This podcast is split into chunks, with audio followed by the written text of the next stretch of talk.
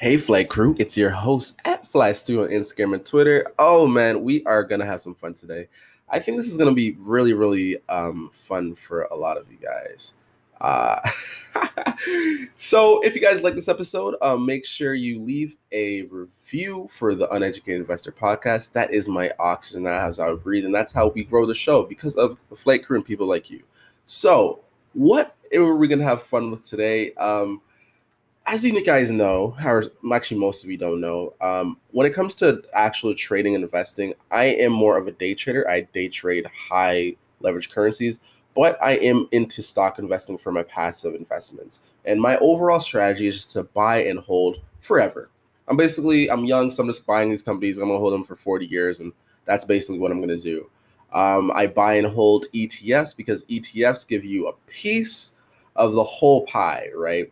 You buy one share, it represents a basket of stocks, and you're good forever, and your children are good too. So I thought it would be really fun for you, Flight Crew. So for us to go through my portfolio, right?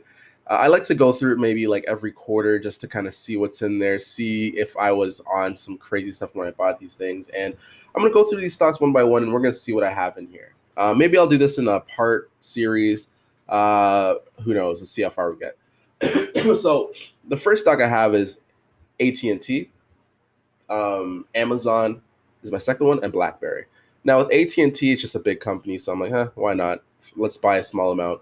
Amazon, super expensive uh, stock, but I think Jeff Bezos is taking over the world. And BlackBerry, I bought one share because I wanted to support Canada. I'm Canadian, and I just wanted to track how it did, really. So next up, we got Facebook, Fidelity, um, and GE. Uh, Facebook. I'm not quite sure how to help you with that. Oh, thank you, Amazon Echo. You are so kind. Facebook. Now, the reason I got this, I actually just got like a real ton, is it's because of the dip that just happened in the market. As you know, Facebook went through a scandal, and I thought it was temporary because it really didn't affect the business. Every company is sharing our data, and it was kind of fake outrage because we already knew that was happening. So, because this didn't really affect the fundamentals of what Facebook does. I just bought out the low and now it's going up. Who knows if it's still going to keep going up, but I think overall that dip was like 10%, I think, from it. I don't know. I don't really check this stuff. Um, Onic, and this is just an ETF that represents the NASDAQ. I think the NASDAQ is going to keep growing.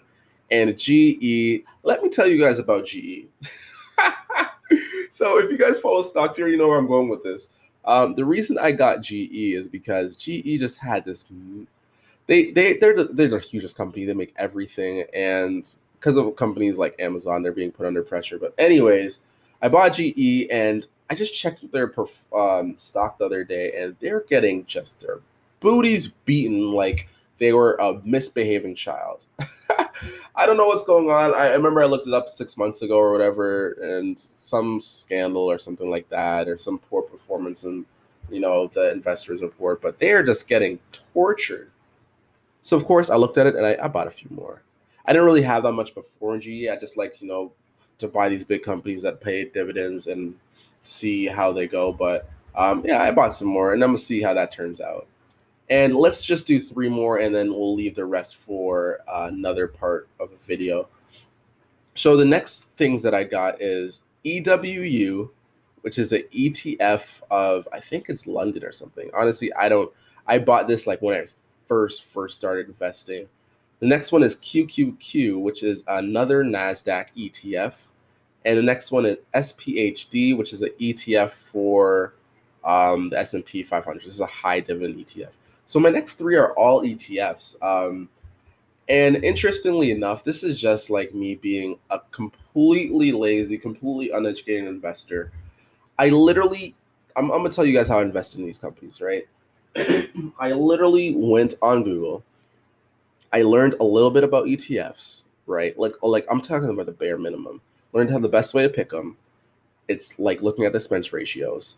Looks at decent performance histories. You know, just just looked at it and decided myself, um, I don't really care about reading too much. I'm gonna put like a low amount in my portfolio. So I think my portfolio has like maybe 20, 10 to 20 percent of my um, thing. I didn't know too much about ETFs. Like I knew in theory what they were because of course I went to finance, but of course I'm like investing. I'm like, can these things really like just do what the market does? And it's crazy, man. It's like, so last year, um, the S and P did like twenty percent, right? Um, and my ETF did like twenty percent. And I'm just like, is investing this easy nowadays? Um, it's really hilarious, man. Before you'd have to be like a Warren Buffett, really go dive deep into these companies' balance sheets and stuff. But now it's like with ETFs, it's just it's just so easy. Um, why even bother do all that? It's not even time efficient. If you really want to make money, use your time and do something else. Um, so I hope this gave value to, to you. I just quickly wanted to go and touch on kind of my overall quick rationale.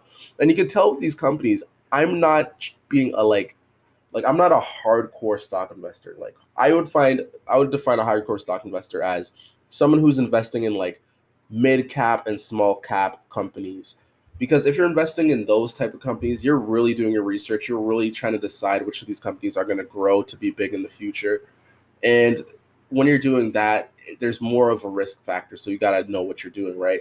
But if you're more investing in these big companies that are like almost quotation marks too big to fail, diversified, or if you're just putting your money in ETFs, really to lose, the American economy has to like crumble down. That's that's basically what you're betting on, right? So of course, I just wanted to, you guys just to know the first bit. I actually have, I think that was not even half of what I have. Um, and yeah, so I hope that started to stir the pot. I think I'm gonna post the the tickers in below, so maybe you can do some research, compare and contrast, and just just see, uh, look at these companies because I don't know, man. I'm I'm just as lazy as it gets. And as always, guys, the best, most brightest investors they are the uneducated ones. Why is that? Because the uneducated investor they never stop learning. This has been your lovely pilot at Fly Stewie, and we have to take off, flight crew. Easy.